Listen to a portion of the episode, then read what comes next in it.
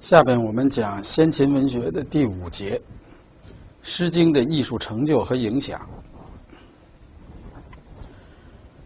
总体来看，《诗经》的风格是平易质朴的。啊，《诗经》啊，它是产生于北方的作品。嗯，北方民族的特点呢，是非常务实，而不善于悬想。所以，《诗经》里边的作品啊，除了少数史诗里边包含着一些民族起源的神话以外，啊，《诗经》呢一般不表现超现实的事物，也没有什么浪漫的奇想和荒诞的情节，啊，这一点和后来的《楚辞》是有明显区别的。啊，在这种啊平易质朴的。总的特点之上，《诗经》呢，它在艺术上也取得了非常杰出的成就。啊，这些成就主要表现在下面几个方面。啊，第一个方面是鲜明的形象性，《诗经》里边的作品大部分都是抒情诗，作者直抒胸臆，但是这些诗呢，仍然有。很鲜明的形象性，啊，首先就表现在啊诗里边有比较鲜明的主人公形象，抒情的主人公，啊，诗虽然不是以刻画人物为主，但是呢，往往能够通过感情的倾诉，使人们感受到啊诗人不同的个性。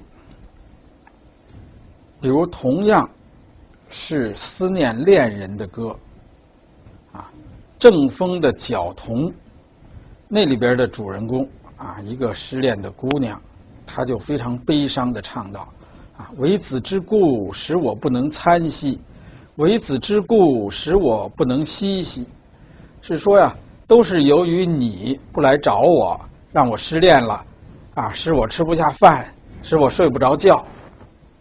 他很忧伤，就直接抱怨。而《千商》里边的女主人公呢，就不是这样，啊，她那个恋人也是很长时间没有音讯，不来找她。她呢就诙谐的戏谑对方，啊，她在诗里边说呀，啊，子会思我，千商设真；子不思我，岂无他人？说是你呀，要是思念我，要是想我。你就提起你的裤子，就是把你的裤脚提起来，啊，趟过真水来找我。你要是不思念我，你要不来找我，难道还没有他别人喜欢我吗？我可要找别人了，啊，呃，最后一句还说你这个傻小子呀，啊，那么这个主人公呢，他就非常幽默，啊，两个人的性格不同。再有啊，同样都是弃妇诗，北风、古风里边的女主人公，她在被抛弃之后，她就非常执着的啊，还苦恋着那个原来的丈夫，她的感情和个性就是那样的哀婉缠绵。而刚才提到的魏风的蒙，那个女主人公。他就是刚毅果断，啊，反事不思意已焉在，算了，拉倒吧，不想他了，啊，这两个人不同的个性，都给人留下很深的印象，啊，另外呢，还有的作品在抒情当中带有一些细节和行动描写，啊，使得主人公的情态宛然可见，啊，比如周南关雎。啊，就写主人公一个小伙子，因为思念他心爱的姑娘，就寤寐思服，啊，白天也想，夜晚也想，以至于呢睡不着觉，辗转反侧，啊，在床上啊反复的翻身。而北风静女呢就更生动，那也是一个小伙子，啊，和他的恋人约好在城墙边上见面。他就在那儿去等，啊，可是到了那儿之后呢，却见不着那个姑娘，急得他就搔首踟蹰，啊，抓耳挠腮，来回溜达，啊，突然，啊，那个姑娘就出现了。原来他呢，刚才藏，故意藏起来，啊，不让这小伙子看见。现在他突然出现了，啊，而且呢，送给小伙子一件礼物，就是一把草。小伙子高兴的呀，啊，不知道说什么好。说并不是这把草多么贵重，因为它是我心爱的人送给我的，高兴的不得了。啊，这种诗都非常有生活气息。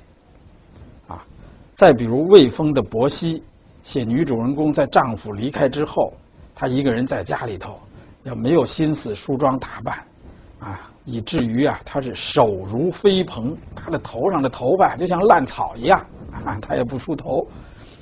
啊，王峰的《蜀离》呢，是写一个小贵族，他出外服劳役啊，走在西周的故都，西西周当时已经衰败了，啊，呃，故都是一片破败的景象，所以这个主人公呢就忧思满怀，说他说他呀，行迈靡靡，中心摇摇，他缓缓的走着，摇摇晃晃，中心啊，内心呢。神魂恍惚，啊，这些描写呢，都是富于生活气息的，而且主人公的形象也更为鲜明。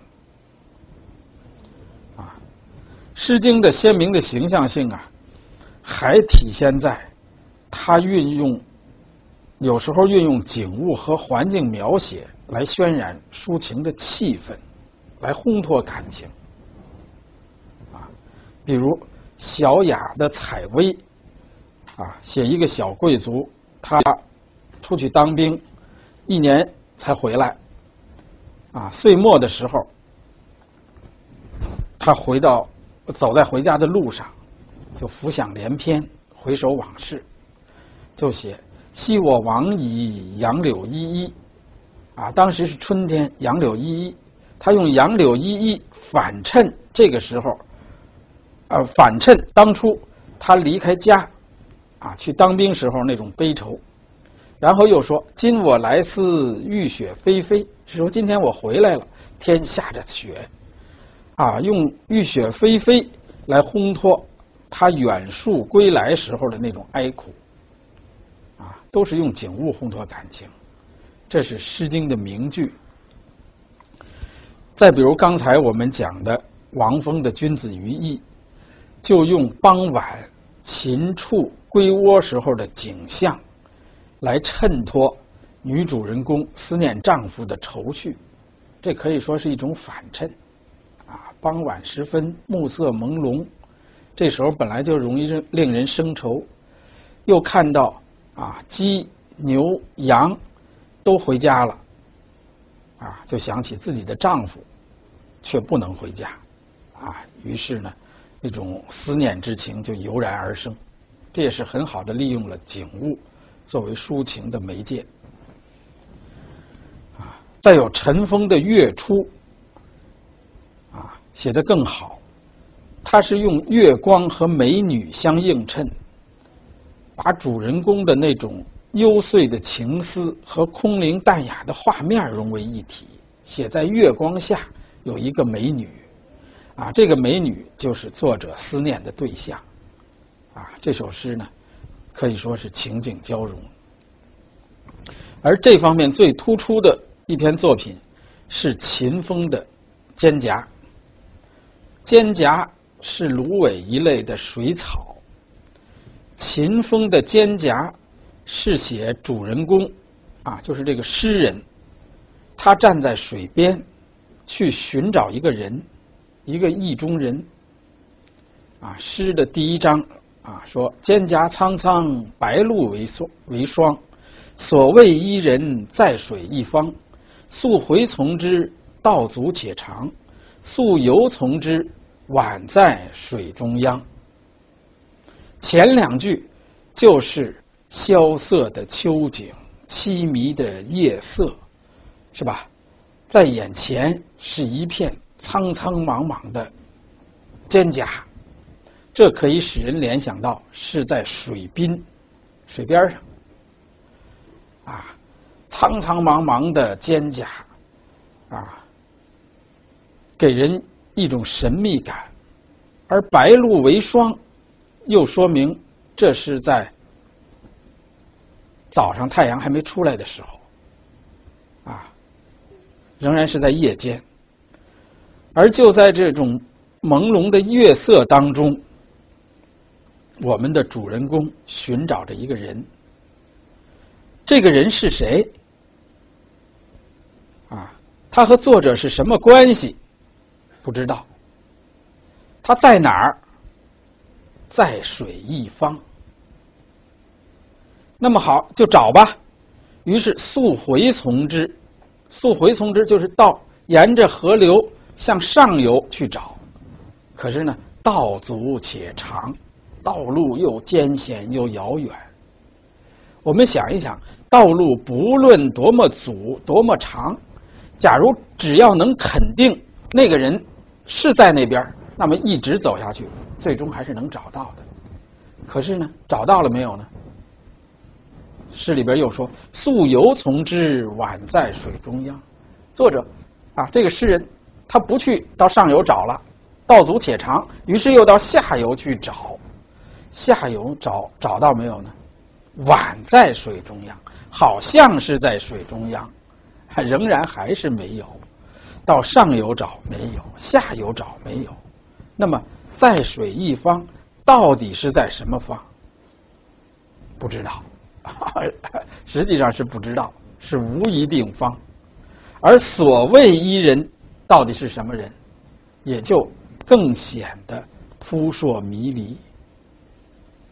是吧？这样这首诗就把这种怀人而不得见的怅惘心情和萧瑟的秋景、凄迷的夜色很好的融合在一起，啊，使得那个所谓伊人的形象显得那么扑朔迷离、可望而不可及，啊，所以这首诗它就显得那么。情呃那么神韵飘渺，啊，情景交融，啊，这首诗的魅力也就在这儿，啊，所以这首诗历来被认为是《诗经》里边最好的一篇作品，这是《诗经》啊它的鲜明的形象性。当然，《诗经》啊在具体描写客观事物的时候，它也是很生动的。啊，我们就不细说了啊。我们主要是讲呢，他在抒情的同时，一个是善于表现抒情主人公的形象，再有一个就能够把景和情巧妙的融合在一起。啊，《诗经》艺术成就的第二个方面呢，是赋比兴手法的运用。啊，赋比兴是《诗经》里边最基本的。最常见的三种表现手法，什么是赋比兴？前人有很多解释，在这方面，宋代朱熹的解释最为浅显通俗，也比较准确。啊，朱熹说呢：“富者，铺陈其事而直言之也。”啊，富就是铺陈。就是直截了当的说，啊，所以用今天的话来说，赋就是直言其事，直抒其情，啊，也不比喻，啊，也没有其他的手法。而虽然是直言其事，直抒其情，在《诗经》里边呢，它却是一种积极的修辞手段，它不是消极的，啊。诗人往往用这种手法对客观事物展开具体细致的描绘，就是描绘非常具体。啊，刚才讲到的《宾风七月》就主要采用了赋的手法，它根据时令和物候的变化，啊，以这种变化为背景，非常详细的描写了农夫们啊一年四季的生活状态。啊，展示了一幅又一幅生动的农村生活风俗画，啊，这篇作品啊，历来是受人的称道，啊，它主要就是用赋的手法，非常详细的描写。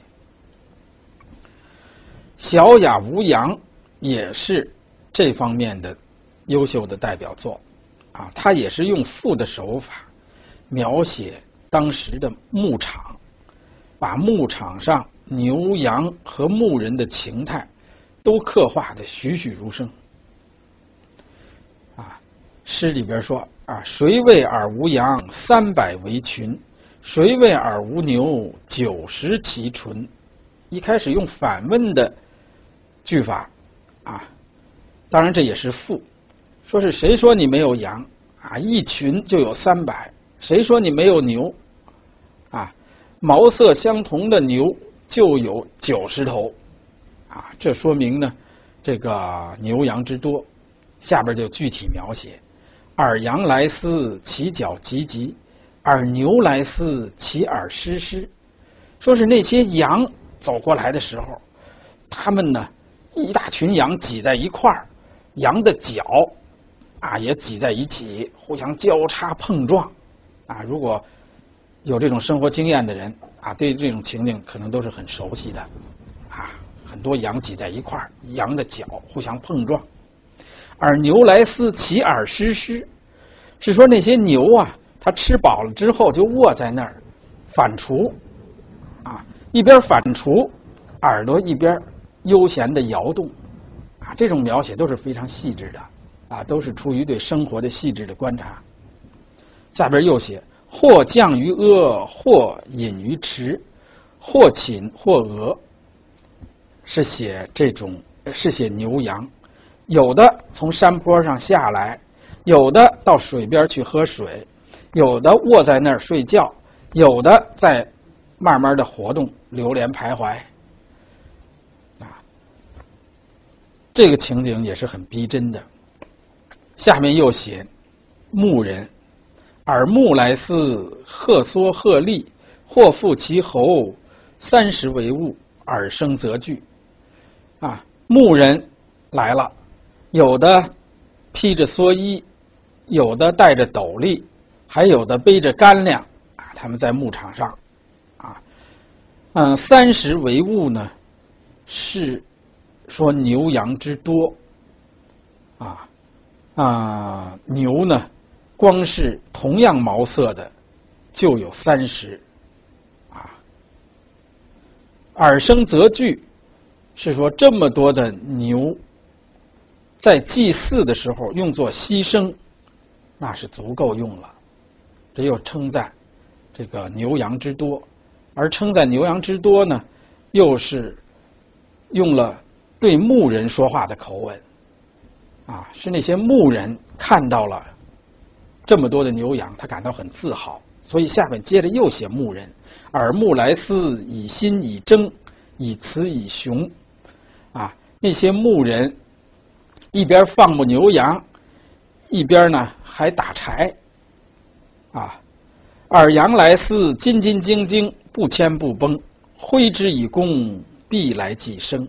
那些羊来了，斤斤斤斤，是说他们呐互相在一起挤撞啊碰撞啊互相竞跑赛跑，就是使劲往前跑啊争先恐后，不牵不崩。又说他们呢都虽然很多，虽然竞相往前跑，但是形成了一个大羊群。这个羊群呢不散乱，羊不乱跑。于是挥之以弓，这是牧人用胳膊，弓就是指胳膊，用胳一挥，啊一招手，必来计生，那些牛羊就全都来了，进入了牛圈、羊圈。啊，我们看整个这三章，啊，他把牧场上牛羊和牧人的情态，啊，描写的可以说是穷形尽相，笔笔如画。啊，让我们好像真的身临其境般的到了那个牧场上。啊，嗯，这首诗呢后边还有一章，我们就不讲了。啊，这是用赋的手法来描写，用赋的手法来抒情，也有它的独到的长处。它有利于充分表现人物的心理活动，啊，直抒胸臆，非常细致的把它表现出来，把那种倏忽变化的情感，把浮想联翩的思绪都呈现在读者面前。啊，比如有的诗里边啊，呃，就写主人公在外面服劳役，他走在路上，一边爬山。一边想起了家里的亲人，想我现在我的父母在干什么呢？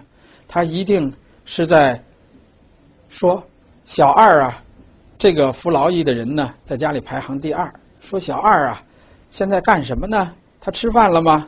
父母一定在惦记我。然后他又想他哥哥在干什么？啊，这个诗呢，就用赋的手法，把他这种浮想联翩的想象，都呈现在读者面前了。还有的时候呢，诗里边是用赋来表现人物的对话，啊，这就构成了一种意趣盎然的生活情景。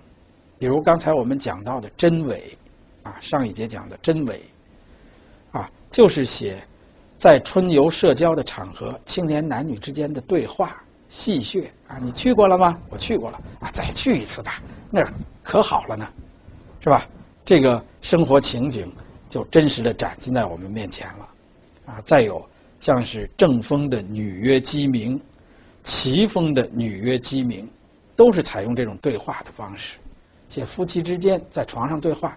那女的说：“鸡叫了，该起来了，该上床了。”男的说：“没关系，再睡一会儿吧。”女的说：“鸡都叫了。”男的说：“不对，这是苍蝇叫。”啊，女的又说：“你快去吧，如果你要是去晚了，别人呐。”啊，不仅要批评你，人家还嘲笑我说是我呢没有能够及时的催促你上朝啊，甚至批评我呢在家里练着你不让你去啊。这种对话的形式，就表现了那种融洽和谐的家庭生活气氛啊，夫妻之间对话的口吻都能够让我们呢如在耳边啊。这对，所以赋。啊，它对构成诗的写实性和形象性是起到了非常重要的作用。啊，它不不是一般的平铺直叙。再看比，朱熹说啊，比者，比方于物也。啊，呃，还说呢，比者，啊，以彼物比此物也。啊，说比呀，就是用那件东西来比这件东西，啊，也就是说呢，它就是比喻。《诗经》里边的比喻是丰富多彩的，而且是生动贴切的，并且还带有鲜明的感情色彩。比如啊，诗人把自己心爱的姑娘比作美丽的木槿花，说她颜如顺滑，啊，还把她比作皎洁的明月。而把这个丑陋的统治者比作癞蛤蟆，比作老鼠，啊，这是以物比物。还有的呢是用物来比喻人的情感意志，啊，比如说“我心非石不可转也，我心非席不可卷也”，说我的心又不像石头，是不能转动的；我的心又不像是。呃，地上铺的、床上铺的席是不能卷起来的，比喻自己意志坚定。啊，用这个“忠心如醉，忠心如夜”啊，说内心呐就像醉了一样，内心呐就像哭泣一样，啊，形容内心的忧伤。用这个“强有词，不可扫也”，比喻宫廷内的丑事难以讲述。这是呢，用具体的物来比喻事。比喻某件事情，啊，强有词不可扫也。比喻宫廷内的丑事儿，不能够讲述。用劈柴离不开斧子，比喻娶妻不能没有媒人。啊，这些比喻呢，有的是明喻，有的是暗喻，有的是正喻，有的是反喻。比如我心非石不可转也，这就是反喻。啊，这些比喻都是很生动形象的，很有情趣的。还有的时候呢，呃，诗里的比喻呢是博喻，啊，诗人把一连串的比喻排列在一起，从不同的角度来描写一件事物的特征，啊，博喻。比如魏风的硕人，他是描写魏国国君啊庄姜她的美貌，啊，庄姜是一个出名的美人啊，齐国人嫁给了魏国的国君。啊，诗里边就形容他手如柔夷，肤如凝脂，领如虬蛴，齿如护膝，针手蛾眉。说他的手啊，又白又嫩，又细又长，就像是一种草。他的皮肤呢，也是又白又细，就像是动物的脂肪放在火上熬一下，然后凝固了，就像凝固的猪油啊。呃，它的脖子呢很长很柔软，就像是牵牛虫；它的牙啊又白又整齐，就像是嗯一种护瓜。抛开之后，它的瓜子儿排列的那么整齐啊，针首蛾眉，它的头方方正正啊，它的眉又黑又长啊，像是鹅啊。啊，这些描写呢，都是很生动形象的，啊啊，像这样的博喻诗里边还有很多，我们就不举例了，啊啊，另外《诗经》里边还有的作品是通篇用笔，啊，就是整个一首诗它都是一个比喻，比如宾风的吃枭，吃枭就是猫头鹰，啊，因为。这首诗的一开头就讲“吃枭，吃枭，猫头鹰啊，猫头鹰啊，你不要夺走我的儿子。”所以呢，它的标题啊就叫“吃枭”。这首诗就是用一只鸟的口吻诉说他的不幸的遭遇啊。一开始说猫头鹰啊，你不要再夺走我的儿子了啊，嗯，我是很不幸的。然后就就这个小鸟啊，就说他自己怎么辛辛苦苦的养育子女，经营自己的家，啊，天还没下雨的时候就要修自己的窝，啊啊，为了养育子女，自己都累病了，啊，这个而且呢，自己的家呢是风雨飘摇，啊，诉说呀。自己这种不幸的遭遇，生活的艰辛，啊，这首诗呢，显然它是比喻人的生活状况，啊，整个这首诗呢，就如同一首寓言，啊，一个小故事，啊，非常的新颖别致。后来，啊，文学史上一些文学作品，比如说，啊，汉代贾谊的《伏鸟赋》。也是啊，采用一只鸟的口吻来抒发自己的感情。显然呢，他也受到了这首《宾风吃枭》的启发。《诗经》里边的比喻啊，用的就是这么巧妙，这么生动。啊，再看“性”，朱熹说啊：“性者，先言他物，以引起所咏之词也。”啊，意思就是说呀，性啊，是先说一句其他的事物，然后再引起、引出来自己所要正面表达的意思。啊，具体来说呢，性是用在一篇或者一章的开端，前两句，用它来引出后面的句子。那么。这用于起兴的前前两句和后边的内容是个什么关系？这很复杂。有的兴句和后边的内容啊，没有什么内在的联系，只是起到一个引子的作用，把后边的话引出来。比如《诗经》里边啊，最常见的往往是说山有什么什么，席有什么什么。啊，山上有什么，原野里有什么，然后后边就引出来自己正面要表达的意思。而这前两句呢，实际上是民歌里边常见的一种套语，并不包含什么实际意义，不一定就是真的啊。作者眼见到了这种景象，啊，它和后边的句子没有什么内在的联系，啊，人们说呀是山歌好唱口难开，啊，开头难，所以呢他就要先唱一句别的，啊，把自己的意思引出来。但是呢，多数的姓，它起姓的那些句子还是有一定含义的，和后面的句子啊是有内在的联系。这种内在的联系呢，往往是类比、象征，能够使人产生联想，或者呢是用于烘托和渲染气氛。啊，比如说。北风的古风，这是一首弃妇诗。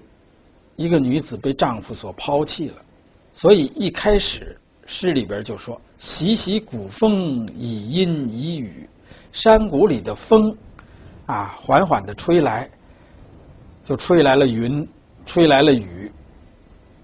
这样呢，啊，这样的开端就给全诗笼罩上了一层阴暗的色彩。预示着矛盾的爆发，女主人公的悲惨的命运，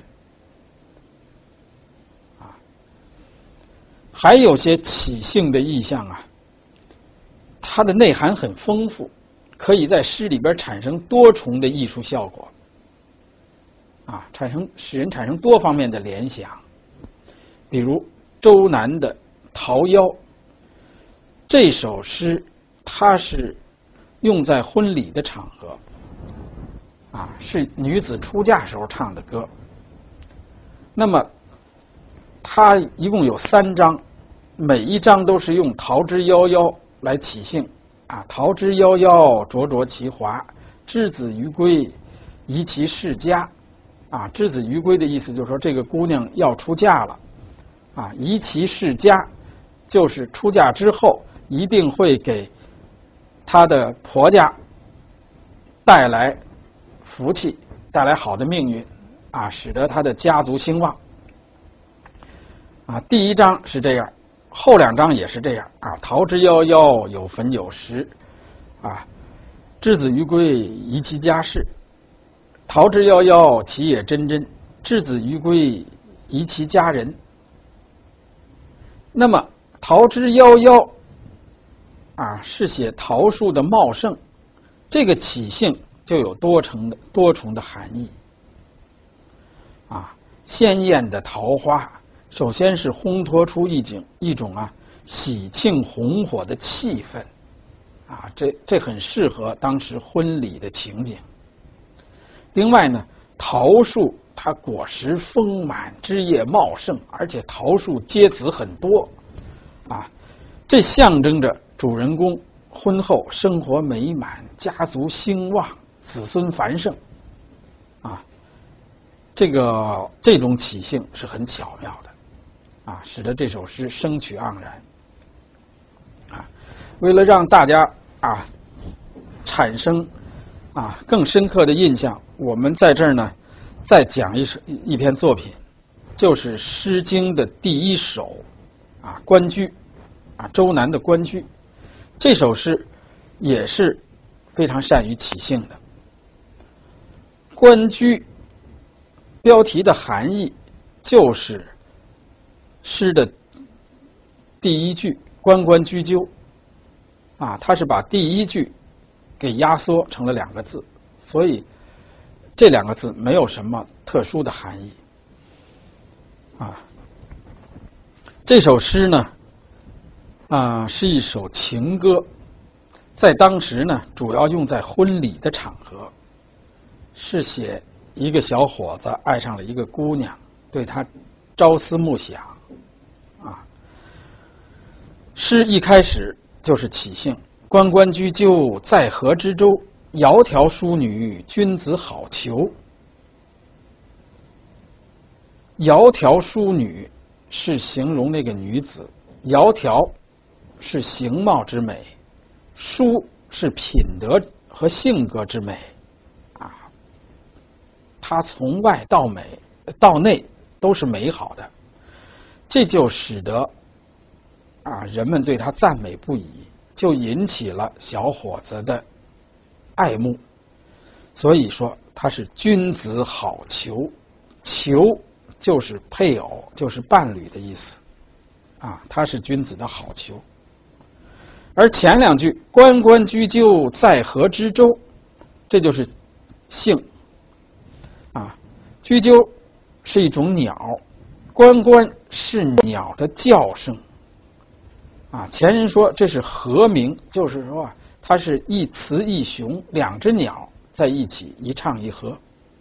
在河之洲，在黄河中心的沙滩上啊，雎鸠鸟。在快乐的叫着。那么这两句和后两句是什么关系？啊，这就是人们说啊，是触景生情，看到了鸟一雄一雌这么和谐的鸣叫，就想到了人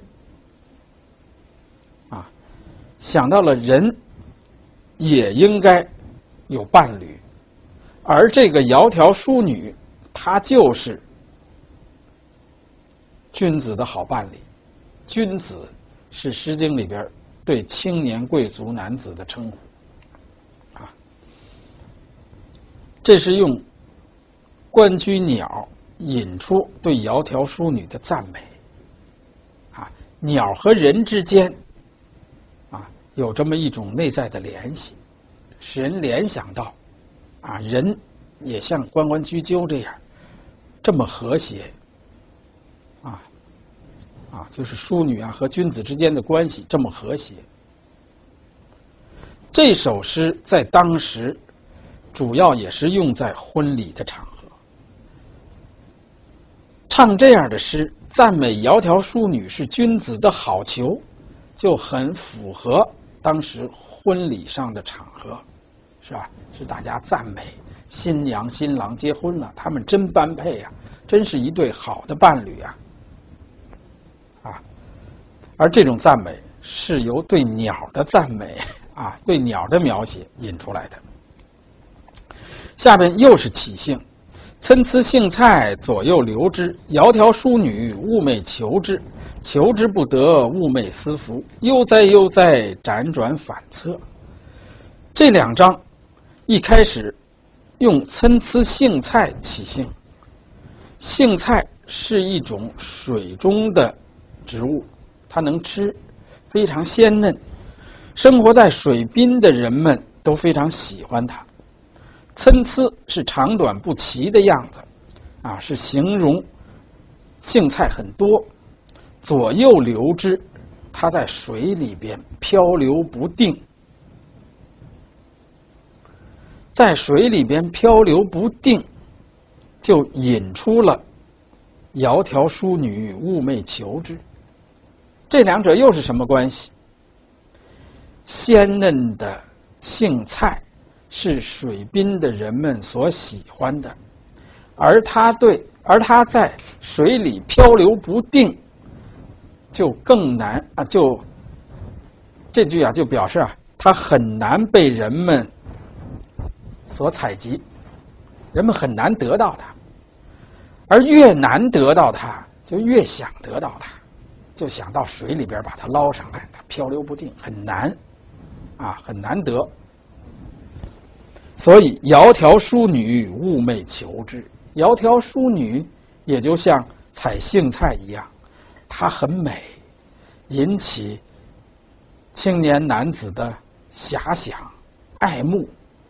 人们渴望得到它，但是它也像荇菜一样，在水里漂，像就像荇菜在水里漂流不定一样，啊，很难得到它，啊，正因为这样，就寤寐求之，醒着也想，睡着了也想，哈哈，朝思暮想，可是呢，求之不得，寤寐思服。悠哉悠哉，辗转反侧。悠哉悠哉是形容那种啊深刻的绵长的思念啊啊以至于呢辗转反侧啊，半夜失眠了，睡不着，翻过来调过去，这是用参差荇菜起兴。后边两章仍然是用参差荇菜来起兴，参差荇菜左右采之，窈窕淑女，琴瑟友之；参差荇菜左右芼之，窈窕淑女，钟鼓乐之。这是写啊，突然情况就变了，这个姑娘就嫁给了小伙子，小伙子结婚了。当然，有的人解释说这是小伙子的想象。啊，不是真实的情况，啊，不论是真实的还是想象，反正这几句是描写结婚的情景，啊，窈窕淑女，琴瑟友之；窈窕淑女，钟鼓乐之。啊，是在结婚的时候用琴瑟、钟鼓来使这个窈窕淑女快乐，而这儿呢，仍然是用参差荇菜来起兴。啊，采集荇菜，人们把荇菜采了来了。啊，采荇菜的时候，人们一定是要小心翼翼的，啊，要防止把它弄坏。啊，因为这是人们喜欢的东西，所以它是左右采之，左右芼之。芼解释为择取，就是择取啊，就相当于我们所所说的摘菜。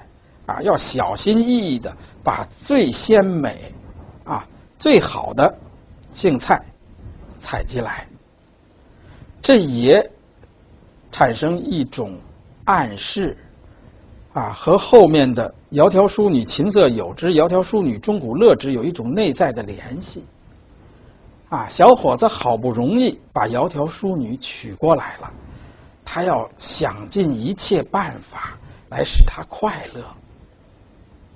啊，也就是不知道怎么爱他了。这简直就像是采荇菜的时候，小心翼翼的把它从水中采集来，啊，把它拿回家来。所以这首诗，啊，它的起兴就非常的有特点。啊，它是一种，它是《诗经》里边啊一首以以起兴著称的诗。当然，这首诗。它的诗意，它的用途，人们有不同的认识。